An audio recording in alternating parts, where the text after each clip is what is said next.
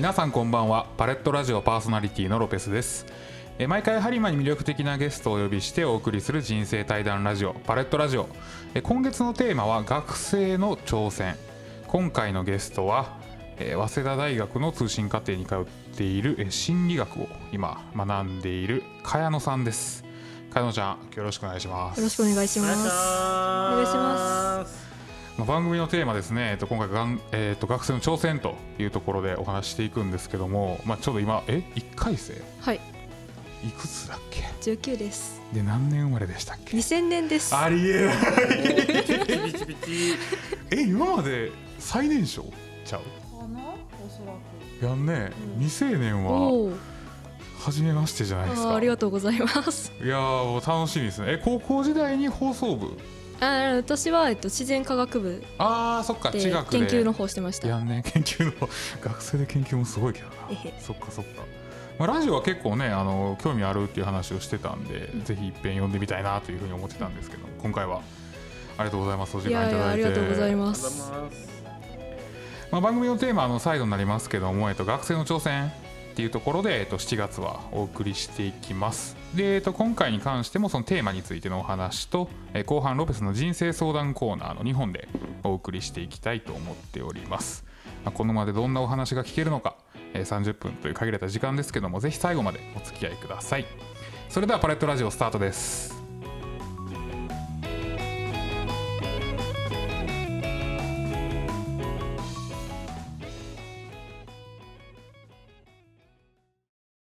今晩も始まりましたハリマに魅力的なゲストをお呼びしてお送りする人生対談ラジオパレットラジオ。えー今回のテーマは学生の挑戦。ゲストは茅野ちゃんです。茅野ちゃん今晩よろしくお願いします。よろしくお願いします。えっとですねあの自己紹介をまず簡単にしてほしいんですけども、はい。えっと今がえもともと加古川出身ですね。はい、今も加古川住んでますよ。今も加。古川在住やね、はい。そうやね。そっかそっか。で高校が加古川東で、はい、で、えっとまあ、パレットでもちょいちょい出てきてくれてるあのシュータの後輩に当たると。そうです。分発をやってたんかな？ああそうですね。一応、えっと、文化部発表会実行委員長っていう形でほまあ1年間。う委員長やったんや。まあ、あの文部長から、えっと、学年が変わった瞬間に、えー文化部えー文部え分発 実行委員長っていうふうに名前がちょろっと変わるんです。へえそうなんや。まあまあ文部長ですね。ね。知らんかった。そうなんや、はい。長やったんやね なるほど。名ばかりの。いやもう周りの人に助けられてばっかで。まあまあままあでも周りの協力得るって一つの力やからあ、ね、まあまあ楽しかったですよ。いいね。いっぺん行ってみたいんよな。この前体育祭やったもんね。ああそうですね。私予定入ってて行けなかったんですけどまあ盛り上がってたみたい2で年連続で行けなかった。行きたかったな。またぜひ。ぜひ。え今は早稲田大学の、えっと、通信課程で心理学を学んでいるとはい。いう感じですね。心理学今結構あれやね。パン教一般教養じゃなくて専門的なとこから入ってるよ、ね、そうですね一般教養本当にあの勉強の仕方とかそのはいはいはい。エクセルの使い方とかそとか英語とかそれだけで、あとはあの各専門分野から自分から好きなように選べるっていうのがなるほどね。感じでやってます。ちなみにまあ心理学って言ってもいろいろあるやんか、はい、あの臨床心理もあれば、うんうん。えー学習心理児童心理、発達心理いろいろあると思うんやけど今はどういう心理学を中心にやってる？えっとですねチョイスしたのは、まあ、め心理学メインでいきますと、えっと、行動分析学から発達心理学と臨床心理学混ぜた発達臨床心理学っていうのと、へえ。えっと、あと認知行動療法。ああ認知行動療法ね。あとはなんか医療的な分野全部含めたあの健康医療心理学っていうのがちょっとありましへてえ。多分その辺かなと思います。なるほど。えそれってどういうふうなことを勉強する学問なの？どういうふうまあもちろんなんかえっとこれまでの中で、うん。まあ、学習の中で先生がこういう経験がありましたとかこういう患者さんがいらっしゃいましたよっていうのをもとにあのそのいわゆる行動とかそういう何かを改善していくものとかとかまあえっと他にもその行動改善にうんうんうん。こういう方法があるんですよっていうのをもううんたらかんたらたくさん出されて。結構あれやね。じゃあケーススタディっていわれるいわゆるその場面。そうですね。に応じてどういうふうな対応したらいいかうんみたいなところを実践的に学ぶっていう感じ、はい。でもまあ一番それが私にとっては分かりやすいんでまあ多分それが全員に通じるかっつったらそうじゃないんですけど、うんうん一番勉強にはいいかなと思って楽しくやってますよ。そっか自分も教育学部やったから、うんうん。心理学はちょいちょいやっててでよくやるのが不登校のあ児童に対してどう対応するかみたいな、でそれこそケーススタディやあ、ね。そうですね。不登校の子が来なくなりました、えーじゃあどうやって対応しますかみたいな、あの登校してくださいっていう刺激を与えずに、あのストレスにならないようにクラスとしてどう関わっていくかっていうのを心理学的に考えましょうみたいなのをやっててそういう感じのをやるやつ。先生みたい。え先生でしたから僕。小学校教員でしたからね。ティーチャー？Teacher おう Elementary School Teacher 何とあ小学校の先生でエレメンタリースクールティーチャーっていうんですよ、そうそうそうそう。やってましたね。私も学校不適応っていうのを初期の方に結構ケースで結構勉強して。なるほど。なんかあまあそういう不登校っていう考え方もできるし、うんうんうん。なんかまたちょっと不適応学校っていうだけで全然違う環境っていうか、あの全然違う症状っていうかそういうのがあるから、はいはいなんかやっぱ複雑なんだなとは実感しますよね。なんか学問的に言うとその個人の中に何かしらの問題の原因があるっていうふうに考えるのが心理学で、うん。じゃなくて環境とか社会とかに問題があるってするのが社会学の方やね、うんでそれ両方合わせた社会心理学っていうのがあってそれが結構面白いよね。私結構それは好きです。うーん。なんか最近その障害とかの話に関しても、あのなんやろ個人に障害があるんじゃなくて社会に障害があるんじゃないかみたいほないう風な考え方もあって、う、うん。えそれこそ狩猟時代なんて ADHD とか多動とかってね障害ならないじゃないですうか。わでしょ？で社会が発展したからこそ障害っていう考え方が生まれたんじゃないかみたいな話もあって割と社会学的な。ー、うん考え方もあって結構面白いなと思いながら。心理学ってなんか3つあるんですよ。うん。行動分析とかってことは認知行動学派っていうところを勉強してる感じ。ねそうですね。臨床に当たるんでしたっけ？うんうん。そっかそっか。なるほどね。なんか夢分析とかって聞いたこと。あそれないです。あない？何ですか？あのなんか氷山のモデルがあって。あ理解しました。あのなんだフロイト、はいはいはいはい。そうそうそうそうあのてっぺんしか出てなくて実際は内面はもっとそうそう9割に沈んでるっていう。が人が意識できる部分ってうん。氷山の一角で本当は深層心理っていうこううん。深いところでいろんな感情の動きがありますよみたいなのが。なんかそれが精神分析学っていわゆる。フロイトですね。フロイト。で次にもう心の問題分かれへんから刺激と反応で物事を考えましょうっていうのが認知行動学派っていうところやね、心じゃなくてあの神経伝達とかで考えるやつがあるんですよ。で最後はあの自己啓発とかにあたる人間中心。ロジャースとか。ああはい。うわまだや。まだか。はい。ちょっと待ってください。ついていくんで。面白い学科が3つあって今認知行動を結構やってるってことやね、はい。なるほど。え認知行動が面白いなと思ったのはなんでなん？なんかいろいろ心理学にもたくさんあると思うんやけど。なんか、まあ、私は最初行動分析好きやなっていうので最近は授業的には認知行動が好きやなって思ってるんですけど、うん。まあ、共通するっていうのは、まあ、本人を指摘しないっていうのでほう。だからそのなんていうか本人を指摘しないっていうか要はあの指摘しないって言ったら言い方違いますけど、うん。例えばそういう学校に行けなくなったとか、はいはいはい。そのあの周り多動とかうん。あとはなんだろうまああとは恐怖症って言われるやつもそうですけど、はいはいはい。広場恐怖症とかね、はい。うん。あれをがだから本人の勇気がないとかその自信がないとかそうじゃなくて、うん。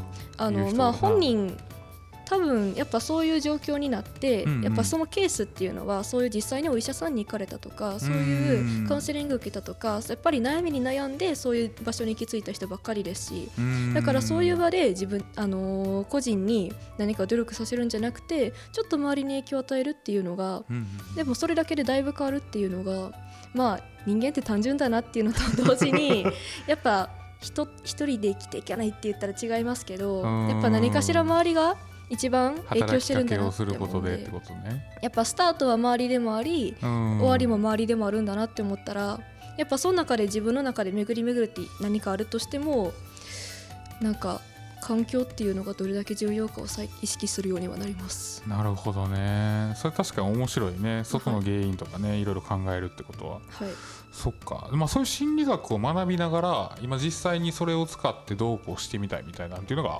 今あるって聞いたんやけど。はい、えっとですね。まあ結構そのやっぱ精神科に行く行くとかそのカウンセリングを受けるとかいうのに抵抗があるっていうのはやっぱりありますし私もまあ中高と小学校もあったんかなスクールカウンセリングっていうのはありましたけどああったんや。ありますあります。なんかでも最近そうなんや。あります。なんかそれにやっぱ行くのに抵抗とかあの一応学校高校ではそういうプリント配られてたんですけうどんあのすぐパーって捨てちゃうとか。はいはいはいはい。結局なんかやっぱ興味持たないとか。ああまりなんか自分には関係ないっていう感じにしちゃうんですけどやっぱ迷った時って一人で解決できないわけで。なるほどね。でなんかそんな中でやっぱりまあ行くのが一番いいんですけどやっぱうん。行くのに抵抗があるっていうのはまああることでうん。それがなんでかなって思ったらその授業の中にちょうどさっき言った健康医療心理学っていう講義の中であの4ヶ月間そういうとそういう場に向かわなかった人を母数としてなんで行かなかったのかっていうのをランキングにしたやつがあったんですけど、ほうそれが1番2番あたりが全部自分で解決できると思ってたからっていうので。あー専門家の力は別に必要ないと思ってたと、まあまあ多分本人の何か意思やらプライドやらうん。いろいろあると思う。まあそういうい生きにくい環境っていうのもあると思うんですけど自分で何とかすべきとか、うん。そういう感じで考えちゃうんやね、はい。いや解決できるならできるでそれが一番平和というかうん。一番あのー何純粋に解決できるんかなって思うんですけどやっぱそうじゃない時も必ずしもあるわけでうんだったらやっぱもっと生きやすいようにしようとかうんうんうん、そうういうなんか一人で解決できるんだっていう思い込みを解消するとかん。まあほんまに一人で解決しないといけない場合にどうしたらいいのかっていうのをちゃんとやっぱ伝えられるようになりたいなっていうのが割と最近の展望ではあります。はいはいはいはい実際そのまあ例えばカウンセリングとか、うんなんか心に悩みを抱えた時の時にまあ言った心理カウンセラーとかはいを頼る際にまあ何らかのその自分で解決できるって思っうんてあのあんまり相談しないっていうのが上がってきたわけやけど、そういう課題を受けて自分自身はそれをどうこう解決していこうみたいなのってあったりする？そうですね。なんかまずワークショップかなっていうかそういう自分直し見つめ直しっていうのでうん。例えばこれまでに何か問題にぶち当たった時とかにどうしてきたのかっていうのをあのまあ、頭の中でやってもいいし一番いいのはまあ手書きにして箇条書きとかにするのが一番いいですけどそういう時に結局これまで自分ってどうやって解決してきたんかなって。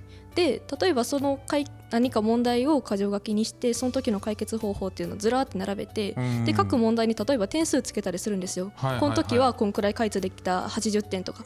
あんまりうまくいかんかった50点。まあ時間が解決したからとりあえず後には70点くらいにはなったかなとか。そういうのにした時にやっぱ自分に合った解決方法っていうのが分かるんかなって思ったらななんかそういうのを広めてもいいんかなって思っちゃったりしてまあ将来的には生きやすいっていうかその相談あのカウンセリングっていうか相談室っていうもっと気軽な感じであのまあその私もよくあの全国放送とかのラジオ聞きますけど、なんとか相談室みたいなあのパーソナリティの方いるじゃないですか。ああいうのってまあロペスの人生相談みたいなやつはいはいはいはい。私も聞いて はいはいって言っちゃったうんいいかな。あのあれってやっぱりなんかなななんで言うんだろうそのあの周りの人にそう、うん。周りの人に相談できないとかもっと簡単なあの簡単って言ったらごめんなさいちょっとひどいんですけど。ね。はい。うん。なんかもっとスッと相談できるって言ったらやっぱ相談室っていうのでそういうのを意識して何かそういう物理的な場所みたいなの作れたらなっていうのはここ数ヶ月。なるほど。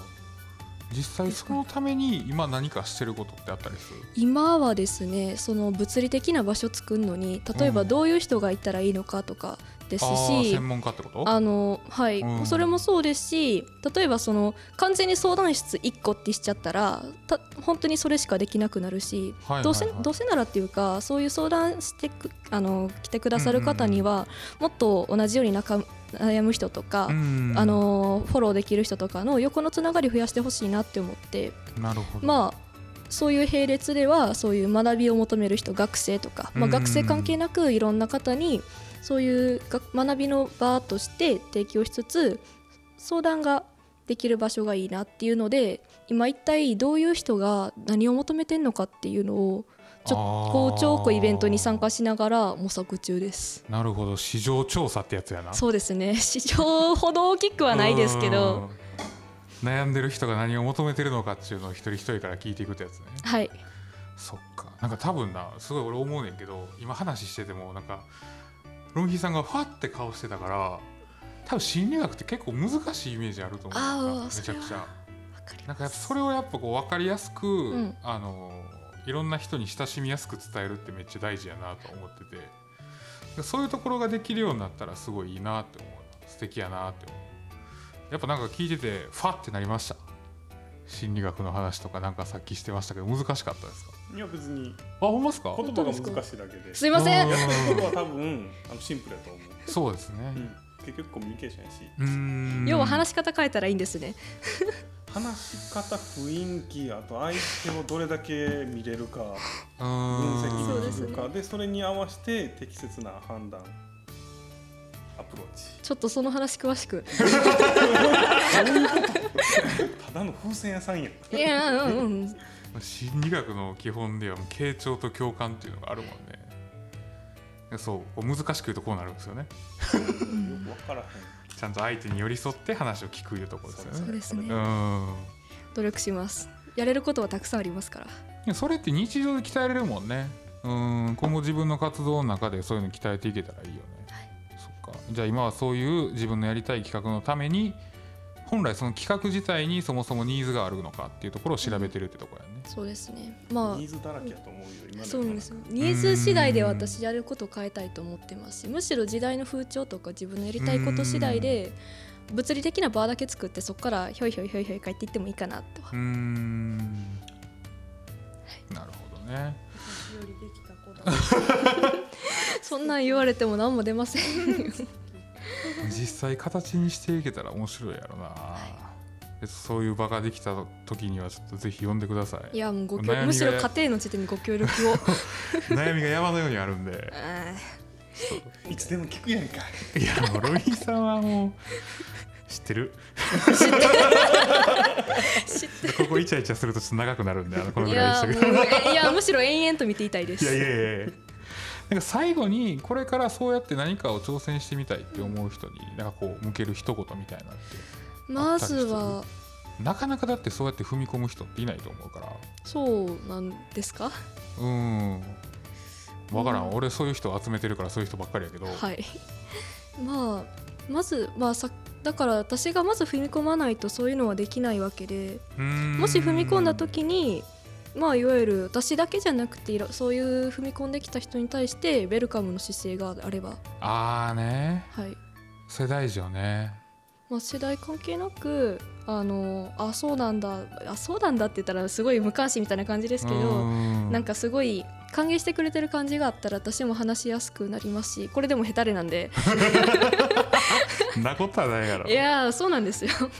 挑戦しやすいようにあの言ったら今挑戦してる人たちがウェルカムな雰囲気を出すっていうのはすごい大事よね、うん。はい、めちゃくちゃ厳しいねんでとかちょっとしんどいもんな、入りにくいもんいやでもなんかむしろストイックになんか取り組めそうだからそれも一つなんかなって思っちゃいますけど。人によりけりってところね、はい、なるほど。分かりました。じゃあ一応今月はねあの学生の挑戦っていうテーマであのかやのちゃんにお話を伺ったわけですけども、はい、実際これから形になっていく部分もあると思うんで、はい、ちょっと我々も応援していけたらなと思ってます。ありがとうございます。はい。えーとまあ、再度なりますけども今晩はテーマ学生の挑戦についてかやのちゃんにお話を伺いましたかやのちゃんありがとうございました。ありがとうございました。それでは引き続いてロペスの人生相談コーナーをお送りいたします。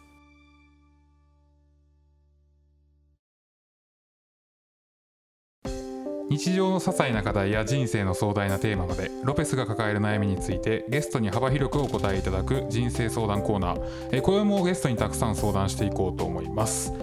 さあじゃあ早速プロを目指してる人っていうことでねあのひよっこに何させるんですか？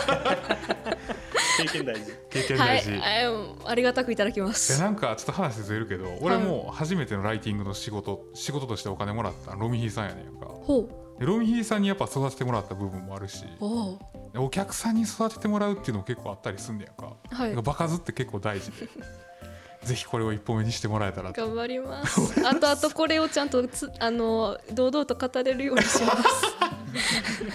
私あの時なって言って、はい、まあじゃあ相談なんですけどもね、はい、あの自分結構まあ、最近は解消してきたけど、はい、昔友達をイベントに誘うってめちゃくちゃ苦手やったやんか。はい、っていうのもなんかこう自分のイベントにその人が興味持ってくれるかどうかちょっと微妙とか、うんうん、なんかバカにされるんちゃうかなみたいなとか理解してくれへんのちゃうかなみたいなんでめっちゃこう危機感があって身近な人全然誘われへんかったやんか、はい、だから外の人ばっかりやってイベントやっててんけど、うん、かやちゃんって結構身近な人誘うやん積極的に。はいあれなんでできるんかなっていうのすごい気になってて。っていうか私まだそんな何人も誘ったわけじゃないんですけど。声かけれるやん身の回りの人まあはい。うん。なんかなんであろう。やっぱ知ってる人いたら安心感いるんじゃないですか。あ私はなんか私はあ個人の話で言うと多分一人でも割といけるタイプだと思ってるんですけど。でそれで何度かモコとかにお邪魔したりはしてますけどなんか割とその友達周りの人っていうのはそうじゃない人もいるなと感じたことはありますしそういう人に限って私はなんか割ともっと頑張ってよってアプローチしたくなっちゃったりして だったらやっぱ誘う側がいないとあのー、参加できないとかそういうのにのめり込めないっていうんだったらだったら引っ張ってやろうじゃないかと。そんな感じですかね。なるほどなでも最近はまあ仕事になったから まあ嫌顔でも誘うしそれに対して抵抗なくなってきたけど学生団体を、うん、あの学生の時にやってた時はほんまに無理で友達を誘えなかったね。うん。不安。めっちゃ不安やった。嫌われるとかそれあんまり惹かれるとかですか？活動にあんまりこう周りがそのなんていう賛同してくれてなかったっていうのもあるかもしれないああうんちょっと教育批判も多かったしね、うん今のままの教育じゃダメやみたいな、うん、一斉指導ばっかりやったらあかんみたいな,、なんかもうみんなでこう勉強できる空気ってもっとうまいことできるはずやみたいなのを勉強会でやろうみたいな出しとって。それでやっぱりこうちょっと反感買ったりとかしてなかなかね誘いにくかったとこはあったね。まあえっと本当に私個人の意見でいいんですか？あ全然いいよ。あの反感はまあ周りの意見ですけどそれに対してロペスさんはその自分が作った学生団体に関しての印象は何だったんですか？俺は絶対間違ってないと思うし、うん、でまあ振り返ってみても実際そういう流れに時代がなってきてるから、うん、やっててよかったなと思うけど、まあ、ただその自分のまあ反省述べるんやったらもうちょっとうまいやり方あったよなっていう気はする。批判をするんじゃなくてより良くなる方法として提示するとか。何をあんなそんなな人に突っかかったような態度でやってたんやろってちょっとあの丸くなりましたね。ああまあまあまあ私人間たまにそういう時歩きますから。そうあの今でもちょっとそういうところがあるからそれめっちゃ悩みないよな。うんうんあのまあ一応ご質問の方にお答えしますと。なんか自分のやってることがまあ間違ってないというかちゃんと自信とか根拠があるんであればそれ突き通すも一つなんかなって思いますしそれでまああの例えば別にロペスさんそれで反対されてもそれ受け入れますよね多分。そうやな。ああそういう意見もあんねんなとかありますよね。だったらそういう志持って何かしらそれ覚悟ででもいいしそれを楽しみにして私は高校時代研究ではあの何？ツンツンツンツンされるのを楽しみにいつも発表してたんで。反証どんなん出てくるかな、はい、みたいな。どういうとこ指摘してくるんやろうとか。私だから、まあ、目的がちゃんとしっかりしててそれにちゃんと自信あるのであればまあ誘いたいと思う相手に対してはどんどん誘っていったらいいんじゃないかなって普通に思います。マジか、はい、ただそれでなんかう。ん、難しいなと思った相手にわざわざあの自分から自分に鞭打ってやる必要もありませんしまあ、それが不公平かどうかっつったら分かりませんけどただやっぱ必要な時にそういうのなんかちちゃんと誘うとか、まあ誰、誰でも誰でもいい、まあ、ちゃんと自分にとって必要だと思った人に声かけるっていうのも大事だと思うんで、何を優先するかまあ、もしそれでどうしようって不安になっちゃった時に、不安になるほど自分のやってることに自信がないのかっていうのを私はちょっと考え直したりしました。ああね。それで自信がないって思うんやったらやめてちょっとじゃあどうやったら自分が満足するんかっていうのを考えましたしそれで満足してから誘うっていうのでも全然 OK だし答えになりました。せやな。えなんかもう聞いてて相手の状態をちゃんと見てからやるべきやなっていうのは思いましたね。私はその旨話しましたっけ？うん。なんかその自分の心理的なとこもそうやけどなんやろなその自分の鞭打ってっていうのもやっぱこう違和感感じて違うなと思いながらもやるっていうことやんか。だから違和感感じてるってことは相手がやっぱなんかちょっと嫌がってたりするわけやん、うん、それを感じ取ってるのに無理やりすんのはちゃうなと思って、今聞いてて思いました。はい。それでよかった、うん、なんかこれこの答えで私が一番満足してないんですけど。そうなんや、うん、どうやったら今いい答え自分満足するんやろってずっと今考えてます正論で相手を論破したとこで、うん、相手がそれに納得してその行動するって言ったら絶対そうじゃないやんか。わかります。次の行動行くかっつったらそうじゃないですそうそう。多分そこで、ね、ってそこであんまり効果持たへんしね停止しますからね。多分。なんやつ気悪いなで終わるやん。そこまで悪い想定はしてませんでしたけど 議論になるとそうなっちゃうからな,、はい、なんか相手の状態ちゃんと見て適切な言葉かけをすべきやなっていう風な感じはしましたね。ちょなんかロペスさんそれ独りよがりじゃないですかみたいなとこあったらまた言ってください。まあはい考えときます。OK です。じゃあロペスの悩みはこれで一応解決ということで相手のね様子をしっかり見つつ自然な形で、まあ、イベントとかもお誘いできたらなというふうにやっていきたいなと思います。はいじゃあかやのちゃんありがとうございました。ありがとうございますありがとうございます。